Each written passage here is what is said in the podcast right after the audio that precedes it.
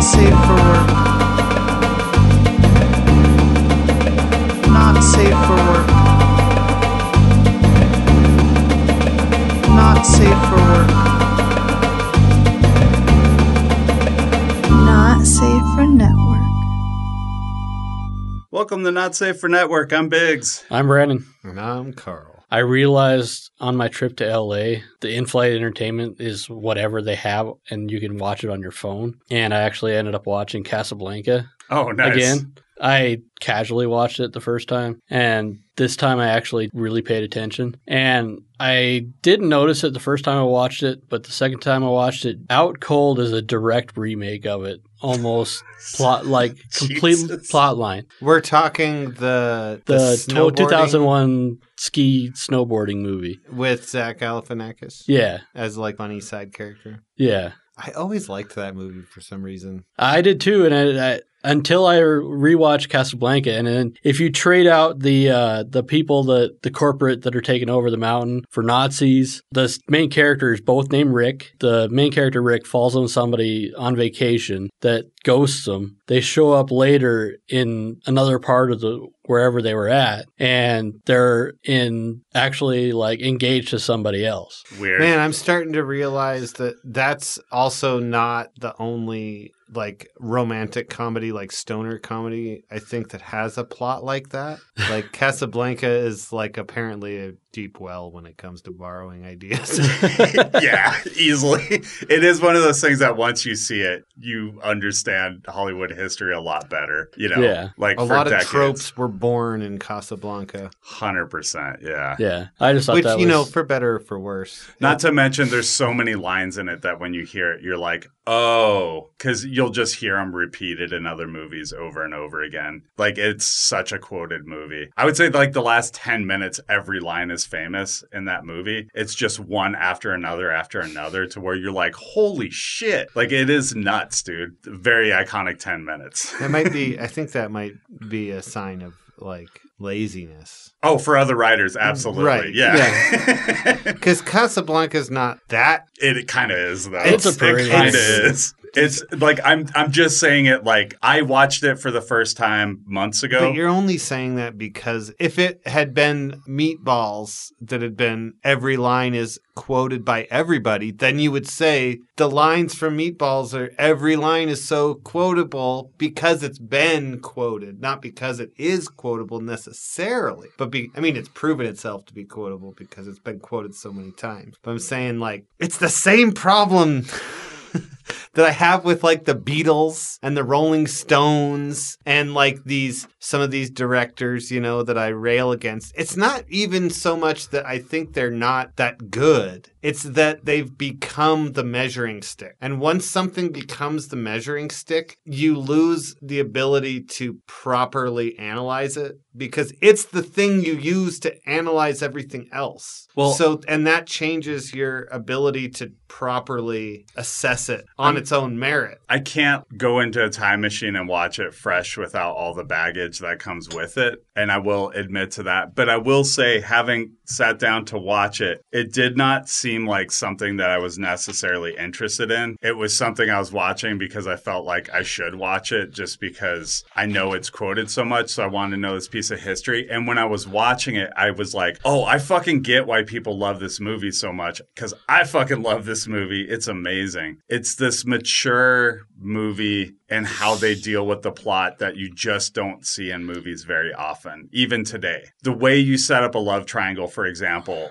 it just feels inferior in every other movie. And I say that having watched all the other movies first. Like, it's not because this one did it first, it's because they can't even replicate it well. Like, it just fucking works, man. I, I mean, am I, Yeah. am I wrong? You just watched it. Yeah, watching it again and then doing the comparison with Out Cold, it was that was one of the things that always came up is like there wasn't any animosity. There was definitely a little bit of jealousy, but like mostly hurt because it's not still going. And it's not necessarily because I don't think Rick hates, uh, the, I can't remember the Frenchman's name. Yeah, I don't think there's hate Jean on Valjean. there, like there's not hate on any side of that triangle. It's all very understandable circumstances, and they're adults and understand the circumstances. And I feel like most love triangles are written to where there's somebody who's being unreasonable in it. It always There's happens, somebody right? unreasonable, and then there's always this. It's more like a an upside or like a V, where one side one side of the V hates the other side of the V, or and there's always somebody in the middle more more often than anything. And generally, they're putting it in a way where the audience is pulling for one side of the triangle, like intentionally. They want you to pull for one side of the triangle. And I don't think Casablanca does that. Like, Humphrey Bogart is the main character, but you're not necessarily rooting for him when you find out all the circumstances either, which makes it very interesting. It's not, it's just something you don't see very often. Like, I do agree with you that can be problematic with movies where it's, they're just so iconic and so watched over and over again that like lose their perspective for it and they start to pump it up more than it should be. But sometimes I think Gone with the Wind is definitely a good ki- Dude, yeah.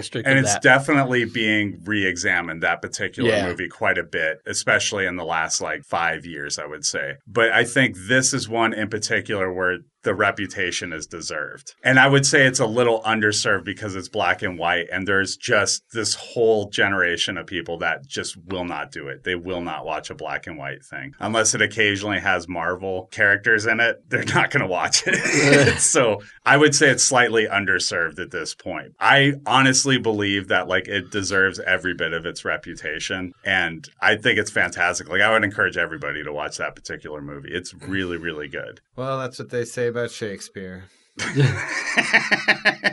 I mean, I have loved some Shakespeare and I have been bored to fucking tears from some Shakespeare. You know, the thing about Shakespeare, too, is that you were probably exposed to Shakespeare without realizing it Oh, before you saw Shakespeare. very like, much When you saw Yeah. Lion King, you saw Shakespeare. I Yeah. saw You just didn't know you were watching Shakespeare. I saw Lion King for the first time two years ago, but I know what you're saying. Yeah, like like ev- Romeo and Juliet. how every- many things are like copied yeah, from Romeo how and many Juliet? stories are just a straight I was I started playing this video game the other day and like you meet the main sort of king of this post-apocalyptic wasteland and he's like I got 3 kids and two of them are incompetent buffoons that are trying to kill me and the third one ran away and is plotting to overthrow me and I'm like okay so this is King Lear.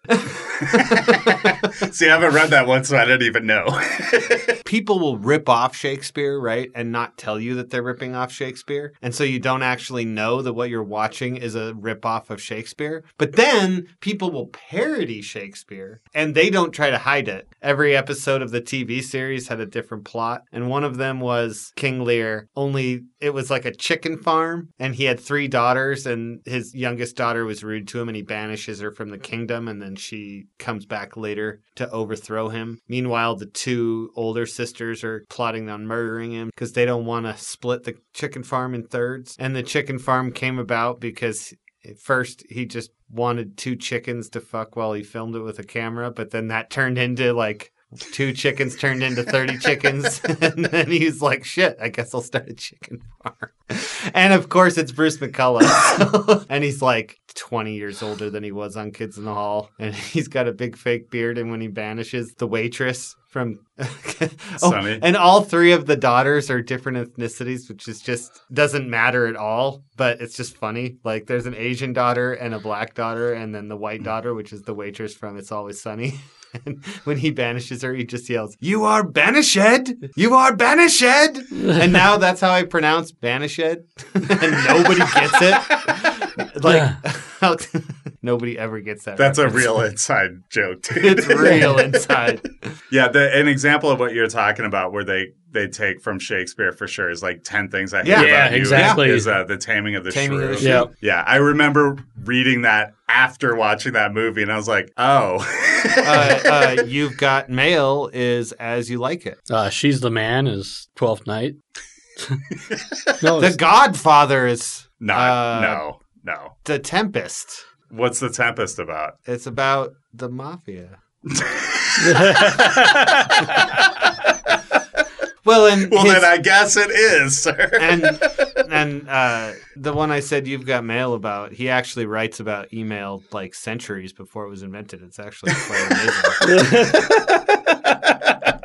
like William Shakespeare's eyes would just go a cloudy white and his pen would start moving by itself. I thought you didn't watch the I don't know how he fits. Like, uh, email me at shakespeare.edu and he gets it all to fit into iambic pentameter. really quite. That's why he was the master bard. URLs and HTTP colon backslash backslash.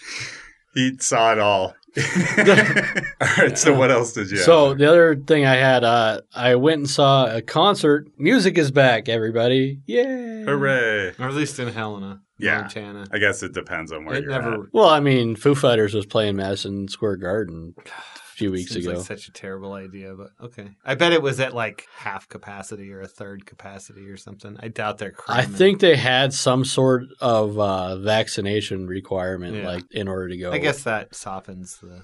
Yeah, depending on where you're at, you kind of need the card. Like it's easy to Yeah. forget here because Nobody gives. nobody a fuck. cares here in Montana. Yeah. but Thanks, it, like I'm going to Oregon and I have to have the card Yeah. because my mom's telling me there's just certain things you can't do in Oregon without the card. So. Yeah, I actually have a laminated copy in my bag with me all time. So, but it doesn't yeah, matter. that reminds me. Some lady lost her wallet at my one of my jobs the other day, and she called and was looking for it. And she's like, "I don't care about anything that's in that except for my birth certificate."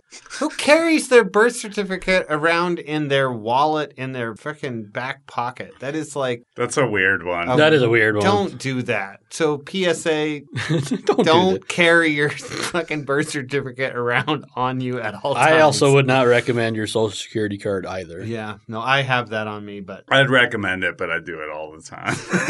it's card size. It fits in the slot. That's Yeah. the problem. Birth And the- certificates are big though. You have to like fold it up twelve times to fit it into a wallet. Yeah, birth certificate's really weird. and they're made on a. uh, I will say, I, and so I don't know if this is the case, but uh, we had to. maybe they're like. A, we had to get my stepson's uh, social security card. I want to say it was from South Carolina, and that was card sized when we got it. So the birth certificate. yeah, it was hmm. like wallet sized. So maybe there's like you can get multiple versions of it. I yeah, I think it was always big, and I think now people are just like, Jesus Christ, dude, let's just make it. Why like, do I Let's even- save some paper. I need and, the like, long form, make damn it. If I can put my freaking debit card on my phone, why can't I put my driver's license on my phone? And they just scan my phone with a little zapper. I know they got that for like fishing licenses now. You can do that like Yeah, Oh, then we've tracked the problem. It's the DMV, as always. bureaucracy. so. Anyways, back. Um, what were we talking? About? my wife and I went and saw the Young Dubliners here in concert, which is something that I listened to their music quite a bit over the last 10, 15 years. About every summer or every summer, they, I mean, they tour all over the world. But they usually make a trip through Montana sometime. But because usually we have such small venues, it's like, oh, we're playing in Livingston on a Tuesday night Right. or Tuesday afternoon or like there's no way I'm going to get to this concert. And it just so happened they were playing in Helena on a Friday evening. So I was like, shit. And music wise, they were probably the second best band I've seen. Like those guys could play. Celtic rock and roll. Are they closer to like a? I would say Are they like a flogging? Molly? Flogging Molly is Closer probably to that than like uh, the other one. Dropkick Murphys. Yeah. And this is what I've always said. Dropkick Murphys are a punk band with Celtic undertones. Yes. And Flogging Molly is a there's like a Celtic band with punk undertones. Yes. That's what I've always felt. And Young Dubliners, I in Are fact probably even farther. Uh, they're they about the same.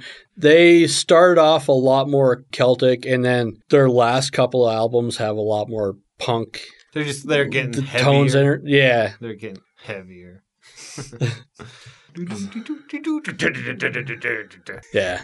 It's I. I gotta Patrick's say, I do like me some flogging Molly. Not a big fan of the Dropkick Murphys, but I went through a phase. I was with this girl, and she made me watch "P.S. I Love You," and they it heavily uses that song "If I Ever Leave This World Alive," which is like a very sweet song. And the whole movie is like a guy who is like dies of cancer, but he records all these videos. And she keeps getting these letters and videos from him for a year after he dies. To like help her cope with the grief. And it's a very sweet movie. I heard uh, a NPR piece where this lady, her dad knew he was going to die when his kid was like a couple months old. So he just recorded all these videos for her entire life. Like And- graduation, congratulations, Yes. stuff like that. And it seemed like it was going to be a really sweet idea, but it actually was horrible for because her. Because her life went in a completely different direction. Yes, not only did it go in a different trajectory, but also it was just a constant reminder that like her dad died and she didn't get to spend time with him on top Well, and, of it. okay, it was- so he tried so to don't plot- do that. He tried to, but he tried to do her whole life. This guy Yeah. just did a year, and he's not trying to be there for a part of her life. He's trying to help her let him go because he doesn't want her to wallow. In he must have seen sadness. that NPR speech. He heard the NPR. interview. yeah,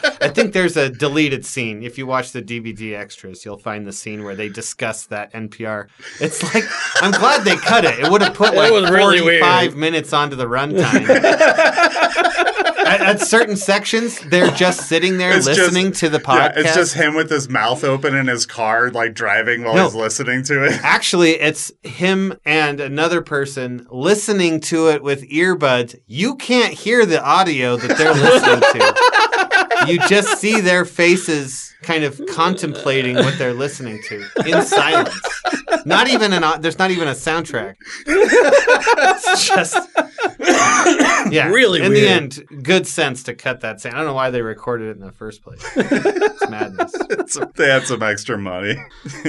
But so, anyways, if uh, you guys get a chance to check out the Young Dubliners, I highly recommend it. It They're was number really good two. What's second best? Yeah, that you've Mu- seen music, live. music wise. that you've seen live. Yeah, What's your first best? Uh, probably Robert Plant's band, the Sensational Space Shifters. Those guys are incredible musicians. What that guy from from Nickelback?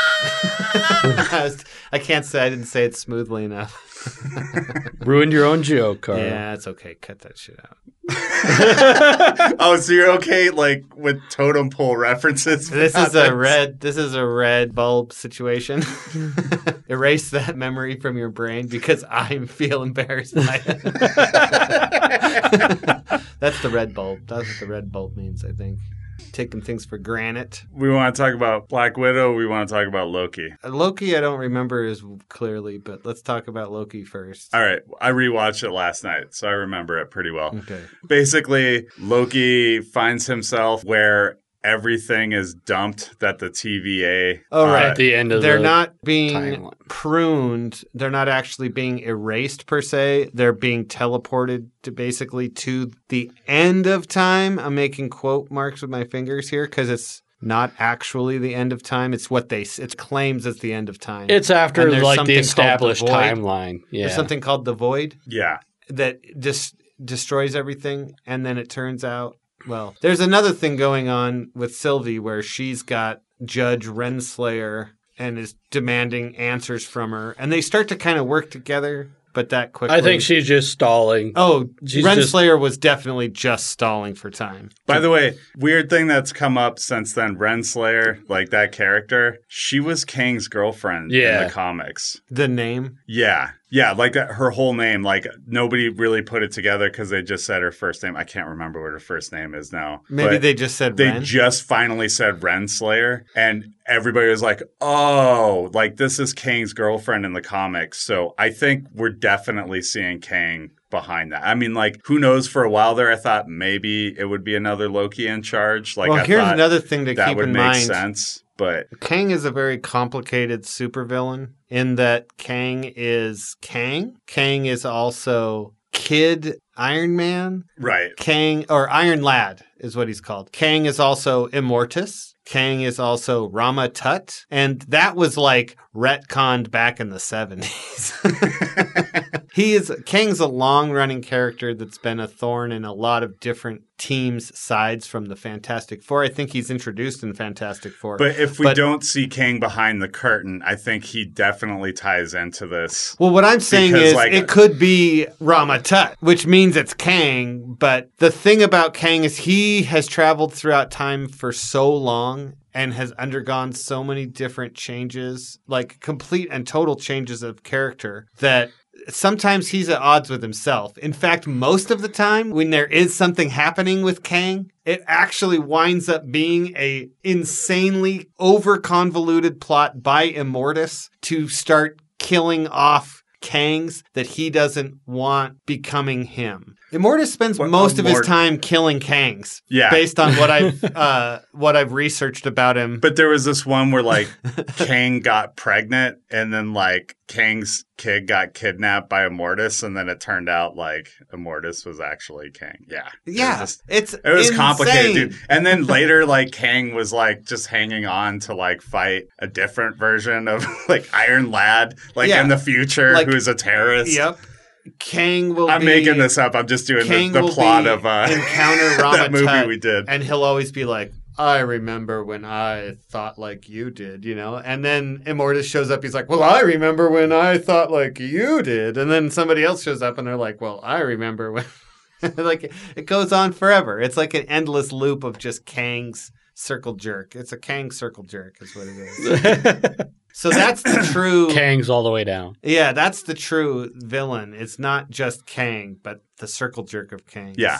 So the circle They even jerk did of Kangs. the council. That sounds of like Kangs. a punk band There right is a there. there is a council of Kangs where like a shitload of Kangs from all different time periods all traveled to this one place so that they could be a council of Kangs. It's where Council of Ricks got the concept from, and I'm sure it's been done previous. It's Yeah. just an easy. It's a it's a sci-fi trope. Yeah. for sure. Yeah. If Kang's not behind the curtain, I think Who else could it be? Kang is going to be there to fill the void. Yes. Her being who she is confirms to me that like they are very heavily tying this to Kang. My number one draft pick right now is Kang is behind the Here's curtain. the other thing too: is it could be Kang behind the Iron Curtain, and they could kill Kang, and then Kang could move in to fill the void because that's the problem, like problem or the convenience, depending on how you look at it, of a character like Kang. Wait, what if it's Mephisto that's pulling on the strings? He gets killed, and then Kang comes in to take over. It's not Mephisto. Well, as much as as much as Kang is like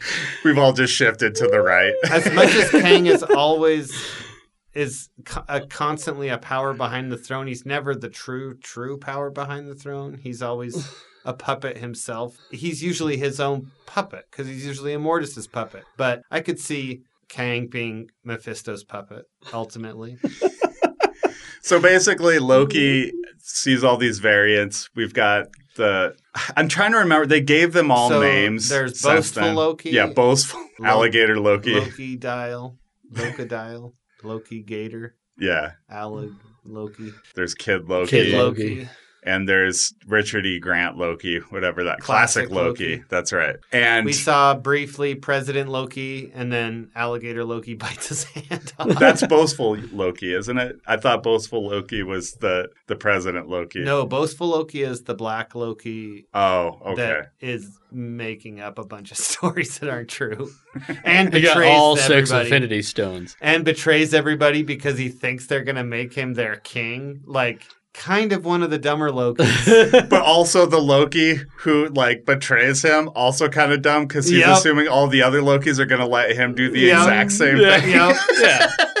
And that was one of the best sce- scenes. So funny. Is because while Richard E. Grant Loki is just conjuring illusions that allow them to kind of nope their way out of there, our Loki is like very exhausted by just what he is witnessing. Yeah, just by who he is, and like it's, it's just the eye tiresome. Like Jesus Christ. When he has Here to I go deal again. with it and only it for an extended period of time, when everybody in the world is him, it gets old really fucking fast.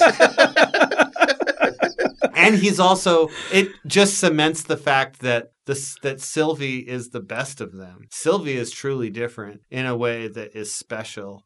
And she is just the fucking best, dude. you know what's something that I somebody pointed out about the female Loki, which I went back and watched that scene with her. They don't explain why she gets pruned. Everybody assumed it was because she was a female, it seemed like. But why I think it's she because she was that? a hero. She's sitting there playing with these figures and she's like treating herself like she's this hero who's like sacrificing herself. She's being a Valkyrie. and they prune her and i think it's for that because she's being heroic and that's she's already on the trajectory that a loki is not supposed to be on right Well, it's one of those like when she asks Renslayer why what was her Nexus event, she goes, "I don't even remember," which is very reminiscent of the villains not giving a fuck about the heroes they create. right Um, like for you is the biggest day of your life for me it was tuesday right. that that old m bison trope yeah, and then I think that uh, Did you just quote some Street Fighter? yeah i did that Kree dude Uh, Ronan? Ronan said something very similar to uh, Drax, and Thanos says something like that to Scarlet Witch. yeah I don't even know who you are. Bleh. It's definitely a common thing Yeah. for sure So she gets her moment of that. But if it was something as simple as you're a girl, she would remember that, right? Like that's an easy thing to remember. Yeah, I think very so. basic. i don't think it was ever explained I don't think sh I think that there was a more complicated Nexus event with that, and Renslayer does remember it and was just toying with her when she didn't tell her that she said when she said she couldn't remember. I think she could remember because she was being kind of smug about it. I enjoyed Sylvie, Alligator Loki quite a bit. One of my MVPs of that episode. when he Just- went down the slide. Yeah, I was overjoyed by that. Even though it's like almost off camera, I just was like, he's going down a slide. you literally yelled at because I I, watched it with you the first time. Yeah. We also I, get a I get think help. I called out multiple times. I love him. so Kid Loki does the get help with Alligator Loki. All right. yeah. And we learn Kid Loki's Nexus event is that he killed his Thor, Yeah. Yeah. which is pretty dark. We got to see Frog Thor and, and Mjolnir. Thanos copter. Thanos Yeah. copter. Did you see yeah. that? You had, you couldn't miss it. This It was is so this obvious. is like pre Thanos hunting after Infinity Stones that that actually existed in the comics. Oh comics. yeah, it's way. I Oh, think yeah. it was a Spider-Man issue from like way back. Good shit. And uh, yeah, this episode was chock full of Easter eggs. I actually just awesome watched a video. It was like a 20 minute video of, Yeah, of from a 40 minute movie or show. Yep. And like stuff you don't even think about. Like they had this giant head that was It's Yellow Jacket. above- oh yeah, the yellow jacket head in the It's background. his helmet. Over, and it was like massive, like it was oversized. There Yeah. was also uh, the one above all, a statue of the one above all, which is that the three. Oh no, no, the Trinity.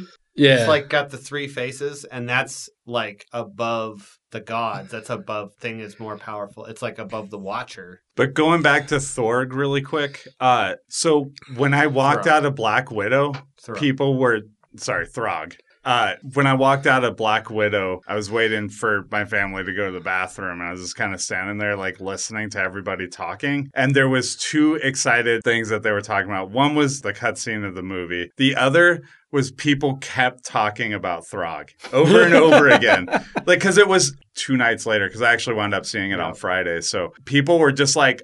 Man, I just hope he gets out of that jar and Oh, can get that, that, was hammer. like the darkest thing about that. That was almost like it's a Far Side cartoon because so there's this famous Far Side cartoon that got one some of the more backlash than than the average Far Side cartoon, and it was two dogs playing tether cat.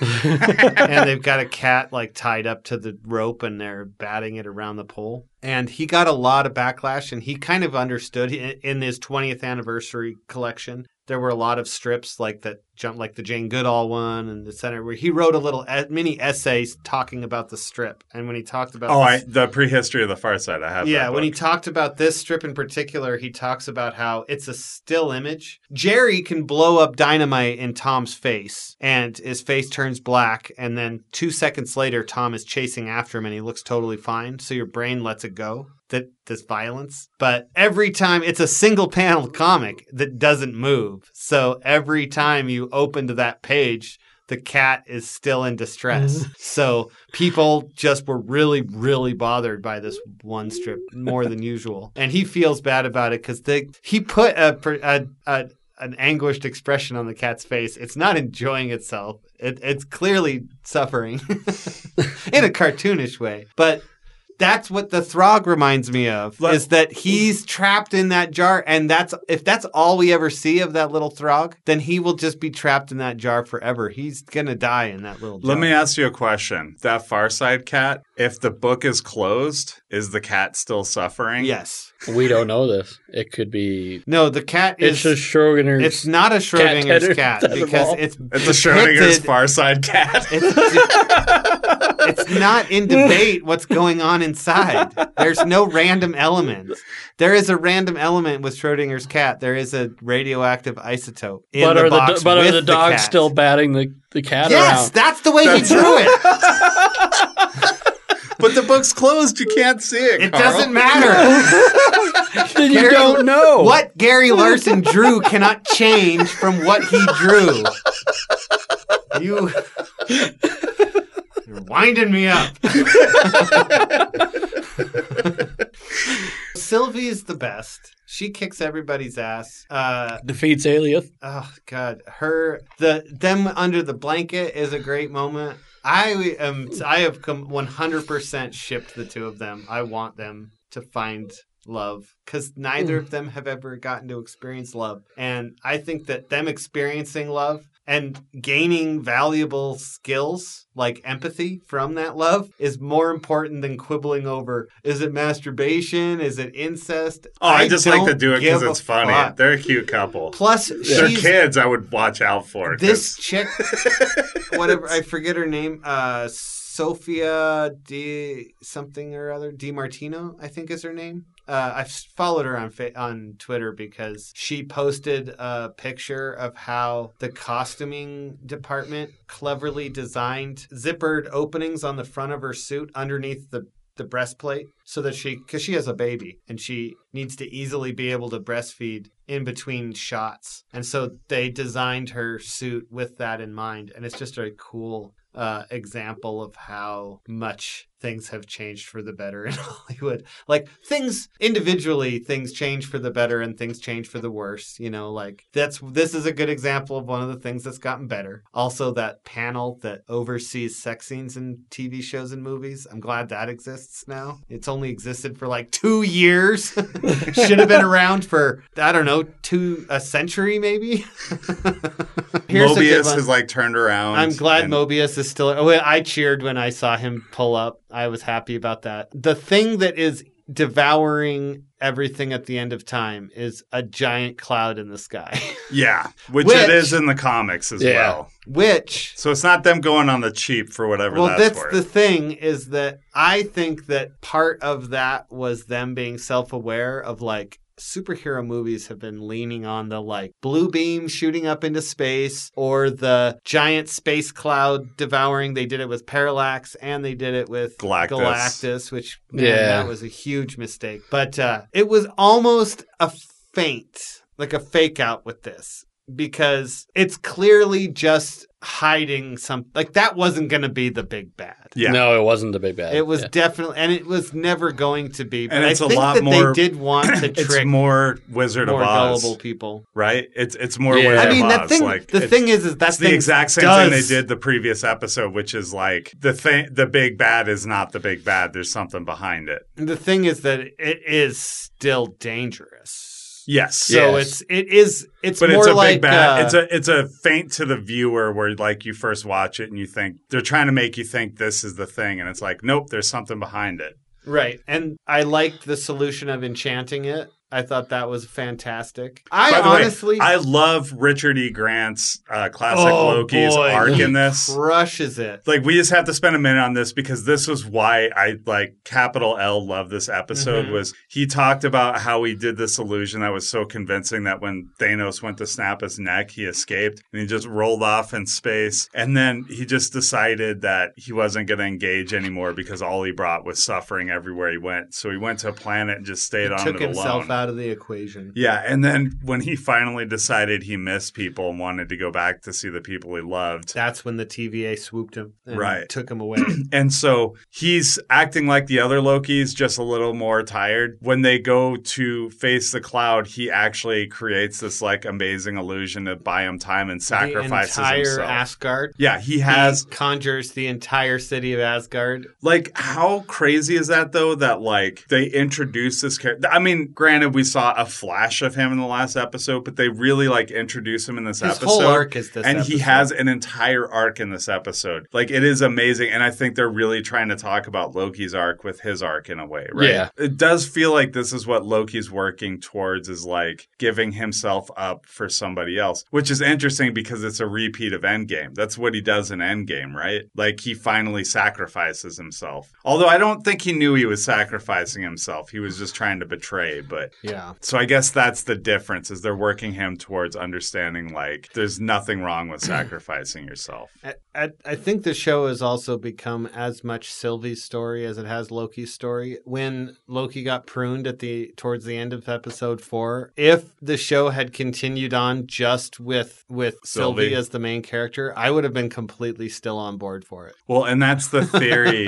that's the theory is she's going to replace him after this series. That's been the theory is that he will sacrifice himself and then she will be the Loki going forward in the MCU. I'm not sure about that. Yeah, it's I possible, either. but I have I'm hearing all of this over and over again, but this is different to me than the Chris Evans Robert Downey Jr. thing Yeah. because like I haven't heard anything about Tom Hiddleston's contracts. Well, From what I understand, phase 4 they're going a project at a time. They've decided to basically abandon that strategy before of locking people into multi-movie contracts. They're like, we want people that want to be here, not people that feel obligated to be here because like Chris Evans started to feel the fatigue and he felt obligated to continue. Yep. And uh he, you know, he did a great job right up till the very end. They're also big enough now where they don't have to lean on this handful of stars like they did then. Like they built up the stars, so they were like, we need to keep them. Now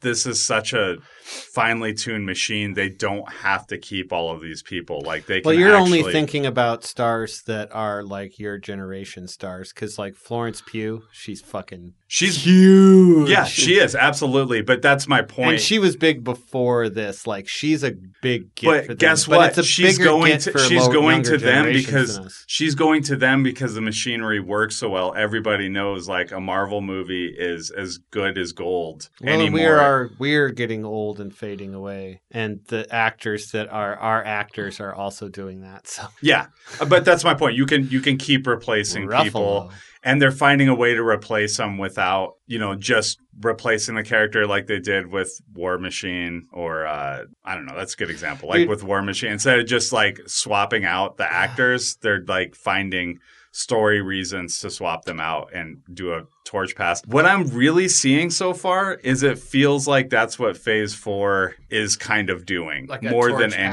passing? Yeah, it Yeah. seems like a big torch passing thing to me. to a certain extent, with certain characters, there's no torch passing with Scarlet Witch. There's no Well, I was thinking about that. There's uh, not a torch pass, but It's they're not finally one-to-one. they're finally It's not a realizing they're finally realizing who she is, and they're they're like actually leaning into that. So I feel like she wasn't fleshed out enough. So it's a torch passing in that like they're saying it's finally her time to be one of the bigger characters. Yeah, I think she that. should have always been. Yeah, and I think like Falcon's the same way. Like Yeah, that was he was always there, pass. and then like now he's definitely one of the bigs in the Avengers now. And then like even uh I mean there was that moment with Loki where when they see classic Loki do that ma- massive illusion and Loki says to Sylvie like I think we've been massively underestimating our actual like our actual power level much higher than we've always thought. So even now Loki is that opens up avenues for Loki to become a much more powerful character. If you want to get into Black Widow,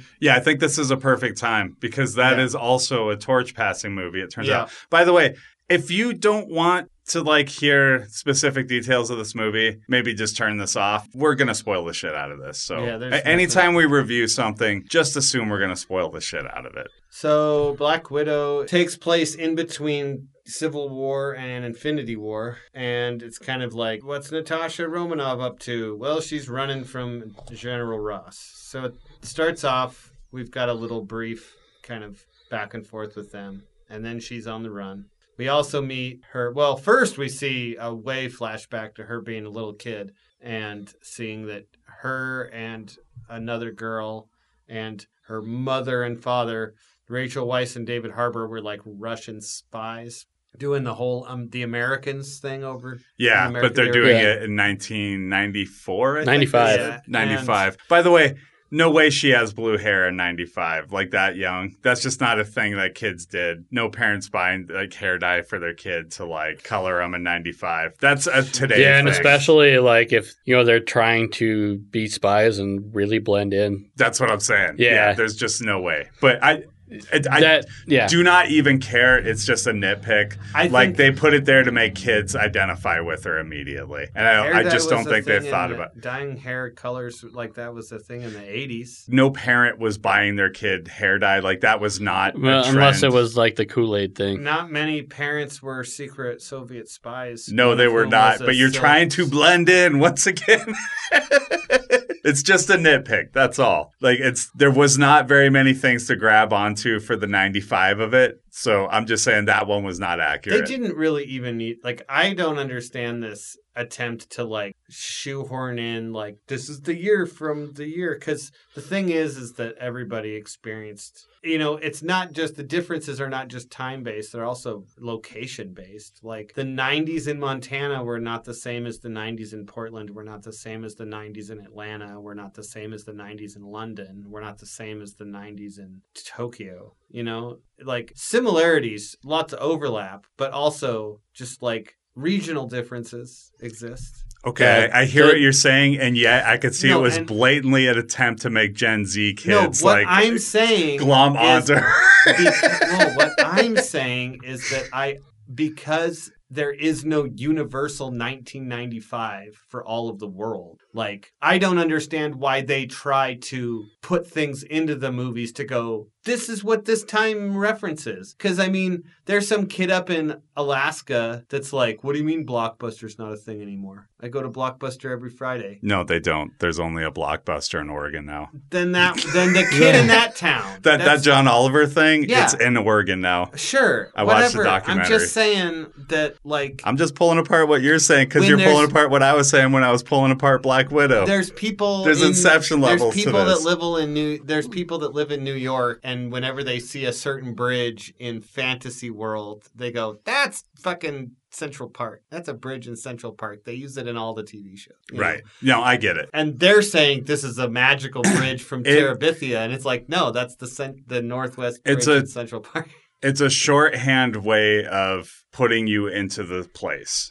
That that's all it is. It's just a shorthand way of doing it. They didn't really do any of that in this movie. I feel like because even the song No. they're listening to is from the '60s. That's the only reason I pulled Oh, it was because there was no That's there was no 95 of it. I hate that song so much. Miss American Pie, I was like, really? They went to Miss American Pie? Fuck you. But then when he's singing it in Russian later, it still got me choked up a little bit. So this is all to say, I think we all enjoyed this movie, right? Fuck like yeah, dude. This is nitpick, one of the best ten minute ones. nitpick aside, I Yeah. thought it was really, really good. This is one of my favorite Marvel movies. I think it's better I- than Civil War. I think it's better than Winter Soldier. And those are the ones that's the most closely, I well, think, here's what I'll say. tonally. I think that the first act didn't quite work for me in that I felt like they were really leaning in high into the spy thing. And then when you get, for example, the mist that comes up that helps Florence Pugh's character uh, not be controlled, it was too comic booky for the world that they were setting up. It felt like a little bit of whiplash for me. It just felt like it didn't quite work. And there was a couple of those things in the first act that just like pulled me out of it a little bit. And then by the second act, they balanced it perfect and they maintained that to the end of the movie. So I can't quite put it up towards the top of the list for myself, but I do think it's a really well made Marvel movie. Okay, like out of the last five movies, I don't think it was better than Infinity War Endgame. I do think it was better than Ant Man and the Wasp. I think it was better than Captain Marvel. Probably not better than Thor Ragnarok, but completely disagree with you on most of this. I put it as one of the bottom tier Marvel movies personally. So you think Infinity War and Endgame were inferior to it? No, you saying that's about. I'm, You said you, I'm agree, saying you, said you Widow disagreed is a- with all of it. Most. No, I'm saying that they're those two movies are better. I'm saying Black Widow. I I enjoyed it, but I didn't find a lot to it that really stuck with me. The espionage stuff, like I've seen Scarlett Johansson movies that she's doing espionage movies that are better movies. I think Anna is a bit way better espionage movie that has to do with like Eastern European spy shit. Like there wasn't anything I really like picked apart, but it just like it didn't feel much for me. That's interesting. Your your brother said it was th- his favorite Marvel movie. Did you know that? Yeah, I, I read his Facebook. Yeah. Brent. I'm trying Brent to set up a you. yeah. he stabbed you in the back. He's he played get help You with just you. need to get the red mist sprayed in your face, and then you'll see the truth. As the mind control gets wiped, or as you get disconnected from all the mind control. Maybe I did have the red mist, and this I'm actually seeing the truth. Maybe you're. No, I read. Well, here's here's what I'll say. You're putting it in the bottom tier, right? I yeah. I mean, there there's definitely movies I'd put below it, but I would put it like in the bottom third. Okay. See, and I'm glad you said third because this is something I've been doing across podcasts over the last few years is that there's so many fucking MCU movies that it at a certain point it feels counterproductive to try and figure out exactly what number I feel like it is. And so I divide it into thirds and think that way. And that helps me with this stuff. I would put it second tier. Like I think it doesn't quite rise to first tier, but second tier, there's nothing fucking wrong with it. By the way, bottom tier I still love too. I'll watch the shit out of the Incredible Hulk or Thor the Dark World. I think they're a lot better than people give them credit for, but they're just not my favorite. They're at the yeah, bottom. like this is. I'm. I- I'm, I I am feel like glad it I was in the watched it, but I probably won't rewatch it. I do feel like the second and third act could be top tier for me. It's just like the first act pulls it down a little bit. I The whole just don't sequence think the they prison, figured out. That- So that's great, dude. Yeah, it was That's great. So fucking That's good. great. And I feel like that's about the second act, right? Like And when they go to spring him from yeah, prison. that's Yeah. about when they And start to the put introduction- the family back together. Yes, the introduction where they're like he's arm wrestling people while he's getting a tattoo. Like that's insane. I love that. It was and he's such a great. making up stories. Well, maybe he's I, making. I think he actually. So I was thinking about this a lot, and I You're think not the only one. I just watched a Mr. Sunday video where he broke down four or five different possibilities for how Red Guardian could have fought Captain America. And my theory with that is that, and this is going to the comics because they really haven't touched it in the movies, but the super soldier serum tends to make people age very, very slowly in the comics. And so my theory is he got some super soldier serum, and that's why he was able to face Captain America, but still, you know, like be alive and around. Yeah, and, Because you, you, look at him in like 95, he, He doesn't fought look him- that much younger than he does in this. He and said he fought him in '84. did he Yeah. say 84? Oh, I Yeah. thought he said 48. He said 84, Yeah. and the guy's like, he was in ice at that time, and that's when he breaks his hand. Is because he's like, "You're poking holes in my story." and he breaks Oh, his hand. I'm Yeah, sorry. I, I yeah. completely Um, missed that. But one theory is that it was a different Captain America. That's a simple Could be. We have an Isaiah Bradley. Exactly. And there could have been another one. And multiple people throughout the years could have held official or not. Could have actually been Captain America, like hiding yeah. out. In Well, time. I mean, Could have been- He, he was he had to do all the time travel It, to could- it put could the have been Captain America time traveling, putting the stones back. It also been could have been an older Captain America who had hadn't yet traveled back to the present and was just spending time with uh, hanging out with Peggy with Carter. Peggy. It could, also, be a multiverse thing a that they've now different opened Captain it up. America from an alternate timeline. Yeah. And it could be maybe And he, he was could be- confused with the Winter Soldier. Like Also, he the Winter could be Soldier is fucking lying. He could be straight up lying. like there's All of there, those are possible. But Yeah. I do think he's not lying because he was asking very earnestly the Black Widow. Yeah. So it's like So- that makes me so wonder. Self-absorbed. like first thing he tried, he does is try to fit into his old costume. When she when when So she great. calls him when she calls him Crimson Dynamo, when Yelena calls him Crimson Dynamo, and he just can't help himself. He says Red Guardian so faintly under his breath, like. You know, and she's just like, "Oh, fuck you!" You know, like that was the stuff that made me truly enjoy this movie. Was as much as the action was fucking killer. And I thought I think we can all agree fighting on that. Yeah. right? an Yeah. army of Black Widows is a legitimate threat. Yeah. And I thought that even though the stakes weren't like universal or gl- even global, I mean, a little bit global, but they were just as high. And for me, they were just as significant. Saving those girls from mind control is as worthy of a goal as unsnapping half of the population. I would also You know- say if you like WandaVision, that's kind of the stakes of WandaVision is like it's it, ultimately it's about getting a handful of people in this town out of mind control. It was kind of nice that this So- story was a little bit smaller. Yeah. And I don't need them to be if you earth shattering think that, every if time. you think that Marvel suffers from like bland villains, dude, this guy is so unlikable. yeah, you know what's so villainous. You know I what's funny? Fucking hated that. I looked at that guy and the first thing I thought was Harvey Weinstein. Yeah. And I didn't say it out loud. And then I was talking with my boss. And when I went in, he was super excited I saw it because I was going to see it the day after. after. And he was like, man, that's crazy. They got that guy who looks so much like Harvey Weinstein. And I was like, oh, that was not in my head because he is not on the level that we are about like movie stuff and like all the things going on behind the scenes. And even just knowing a picture of Harvey Weinstein. You know what I mean? Yeah. Like, not everybody Dude, knows th- exactly what he looks Oh. like, but it was very clearly a comp for Harvey Weinstein, which is smart because The what way- they're setting up is somebody who's using people in a machine. The way that just- dude makes her flinch with the pheromones and stuff, like that hit uh, close to home for some women. Oh, they sure. saw themselves in that flinch, that look of just, and that there is a look of utter disgust at herself for flinching. Like she does not want to be doing that at all. And then when she fucking breaks her own nerve in her face so that she, she can't smell his pheromones and just fucking kicks the shit out of him.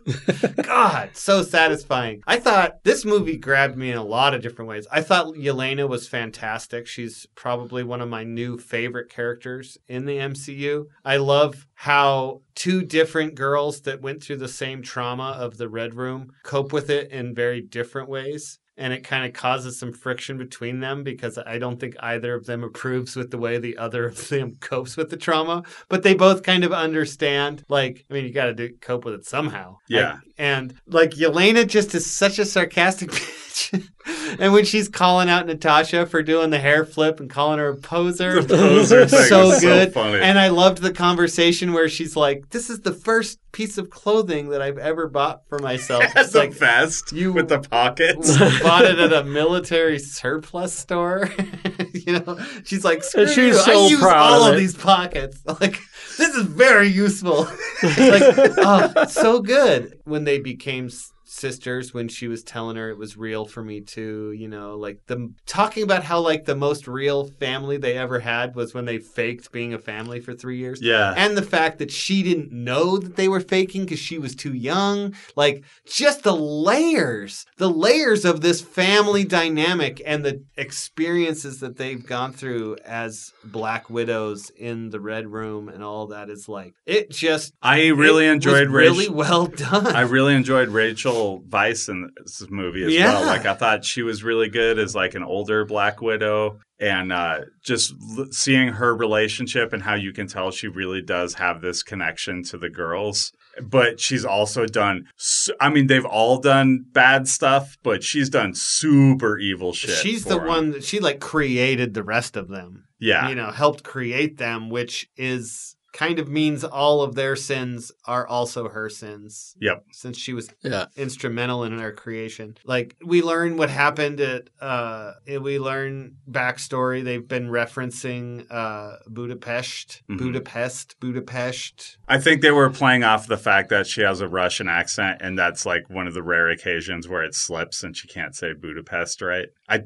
thought that's what they were getting at. I think it's it no, I think it's pronounced Budapest and here in the West we've anglicized the. But isn't that but kind it, of but the it is point? Is spelled trying- Budapest. like spelled and it- that way. But Yeah. no, no. But what I'm trying to say is, isn't the point that she's supposed to fit in with the West, and her accent is usually impeccable, and she's like, well, she's slipping okay, yeah, on yeah. that word. I Yeah, thought yeah. that was Yeah. the No, th- of that. that's that's right. I thought you were saying that like locals in Budapest. Oh, no, no. pronounced It Budapest. I have no And was like, idea. I'm pretty To sure clear, that the locals. I have say- no idea how it's pronounced. one other thing is there is a town nearby that's called Bucharest. Yeah, I know. I saw this horrible movie Yeah. called Charlie Countryman. I did a Yeah. podcast on Real Roulette about it. Shia LaBeouf. It's awful. Yeah, Sounds awful. so Shia LaBeouf, and it's that's- say That's no all more. you need to know. It does have Mads Mikkelsen, who is good in it, but it's still got Shia LaBeouf in the lead. Uh, yeah. So then it ends in a cl- castle in the sky that falls to the ground, and luckily it, there's nothing underneath it. At least we hope Because I was so. like, if this city is high up enough, we're gonna wouldn't get a Sokovia. the same effect as Sokovia, but it must not have been up that high, and it's not as dense as like A the mountain. whole city with the ground included. so it ended, and then we got a post-credit sequence where Yelena visits uh, Natasha's grave, and then out of nowhere, Madam Hydra. Madam Hydra shows up, and at this point, Yelena is working for Madam Hydra already, and she's given her next target. And he's like, "You get a chance to kill the person responsible for Natasha's death," and it's a photo of Clint Barton. So, So now we we kn- know that in the Hawkeye show, Yelena's going to show up and try to kill Hawkeye, and, and she's linked to U.S. Soldier now too, And- because they're Yeah. working for the same person. So we were supposed to see her first in this, Yeah. and then see her in Falcon and Winter Soldier. I actually think it worked out better I do too. that we saw her because she's less sinister when she's not saying "Go kill an Avenger." Well, you know what it does? you know what it does? It makes you recontextualize exactly what happened with US Soldier because it seems like a little more of a hero arc with them So, when you don't yeah. know who she is. I But got now that you know excited. who she is, it like changes your Okay, perspective. so I think Madam Hydra is going to do what would have been uh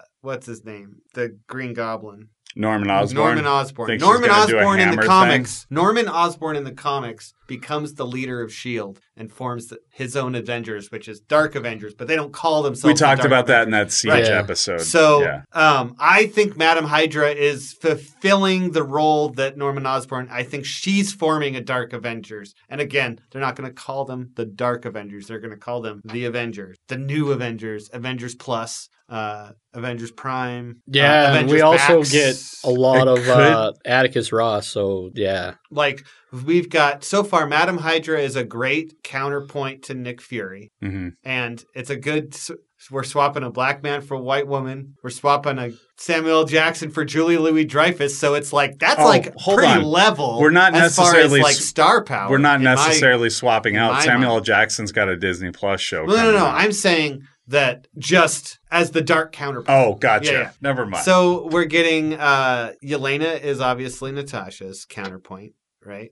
We're gonna get got U- U.S. agent, so we got a Captain America. Uh, I bet you anything that we'll get our Dark Iron Man from uh, what you call it, the uh, Iron Wars yeah. show that's coming because there's an Iron Wars if show. your And- theory pans out, that does make and sense. And the Iron Wars comic series was about all the other countries competing to with super with Stark. suits. Yeah. Then we know for a fact that in an upcoming Marvel movie, I forget which one, we're going to see Abomination fight Wong, and we know Abomination is in She-Hulk, and Abomination is the dark version of the Hulk. Yeah. Yep. It's all coming together. It's all coming together. You can watch my seven part Scarlet YouTube Witch series. could turn if Scarlet Witch turns villain, she could be the dark counterpart to Doctor Strange. Although he hasn't really technically joined the he's not really an Avenger. no. I, the Avengers is really whoever It's they become- want to be the it's, uh, Avengers. Yeah, It, it is like an organization that people are members of, but they kind of They after still do Civil their own War, things. after Civil War, it kind of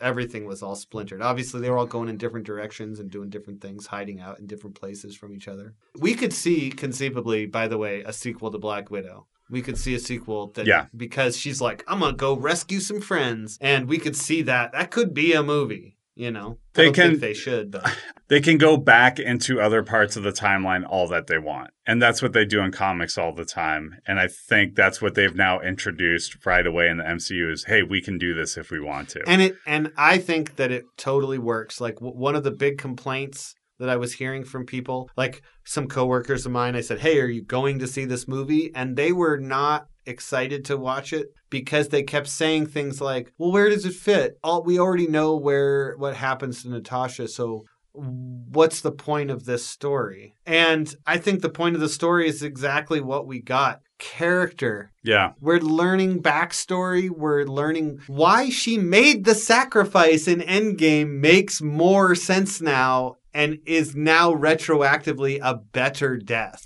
And Her death is more is better now. And just to touch on what we said earlier too, it's also a torch pass. Like they're passing the torch to Florence Pugh now. And so they successfully do it in that movie too. Like it's it it But also it sets up a lot of things and it also helps set up that uh, the hawkeye show as well because a lot of people are not going to want to watch hawkeye there's so many seeds being planted too. Like now now there is a thing in the universe called Taskmaster Protocol. That's a thing that exists. So we could see other character other taskmasters, Taskmaster 2.0, Taskmaster 3.0, you know. We'll see upgraded iterations of the Taskmaster armor on a different person or on the same person, but probably not because who would want to put that poor girl through even more awful mind control? She let her stay free. oh there's a lot of villains who would love so that I one thing I had read about after read about today was back in the 2012 Avengers, DeCheco was name dropped and for killing DeCheco and his daughter back in the first Avengers. When he's talking, he's like, "You have that much red in your ledger." So nice. So that was one of the spaghetti strands that they threw at the wall that stuck. yeah i get the feeling that kevin feige is constantly like if it's a throwaway line have it reference something from the comics like just Yeah. always do that and then i think they probably go back through They, and I bet watch they have a Bible or on like an encyclopedia where they're like uh, characters mentioned in passing. yep yeah, like Stephen Strange seeing his name. Yeah, we we heard him. Well, when we heard him about Oh, him, he they were already making it. in yeah, Winter Soldier, right? yeah, I think so. One of them, but the, like they were already making Doctor when, Strange at that when point. they're when they're interrogating Stillwell in Winter Soldier. I think uh, Sitwell. Sitwell. Yeah. it's Who- such a unique name. I can always remember who made who made the jump out of the MCU when he moved over to Agents of Shield for good.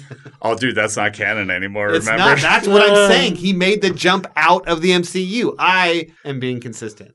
I would say I'm pretty sure Peggy Carter is still canon. it's not. It was even written by people who wrote Endgame and Infinity War and Winter Soldier Doesn't and all matter. that, and they tied in Jarvis the Butler with that. Doesn't like matter. I, it does matter. Nope. I, there's not been an official thing There that has. it's not canon. No, there has ev- not. the only I MCU shows that are canon are when not true. forward. Just because you want it to be true doesn't make it true. I don't want it to be true. I want Agents of Shield to be canon because then we, Ghost Rider would be in the MCU guaranteed, and I want we would Nick have Cage life Ghost model Rider decoys. brought back. They brought in life model decoys in the MCU. Yeah, in I remember. in in Agents of Shield in a brilliant way. They also did time travel before. all right, I think we're running long in the two, so we should probably wrap up. So, Say- how do you guys rate it? oh, best movie ever, top tier Marvel movie for me. Just the best Marvel movie ever. Do you want to go worst no, Marvel movie ever? I Just meant- counter it. I meant best Marvel movie in best movie ever in a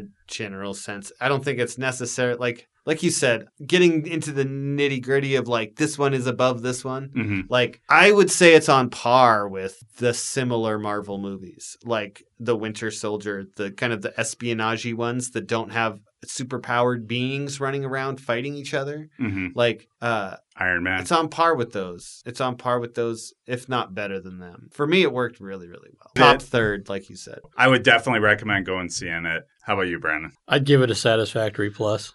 That rating system is garbage. I always hated our box office battles rating system. Because Yeah, you never understood. I don't like it. and it is not canon. Speaking of canon, Brandon just brought it in and made it canon. That's how it works. I just kicked it out of the canon. Letter, letter grade.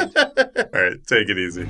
Please subscribe, rate, and review the show. Follow us or reach out on Instagram at NSF underscore network, Facebook's Not Safe for Network page, or email not safe for network podcast at gmail.com. Not Safe for Network was created and hosted by Carl Borneman, Brandon Beardsley, and Alex Small. Produced by Alex Small. Subscribe to all the podcasts on our network. Season 3 of Movies with Wrestlers has Eric and Connor answering the question on everyone's mind who's better, The Rock or John Cena? Every week, a Cosmic Void has Jeremiah and Biggs deconstructing influential movies. Not Safe for Network examines zeitgeist through rabbit holes, deep dives, interviews, and pop culture battles weekly. And if you need some classic TV talk, catch up on the previous three seasons of In Syndication.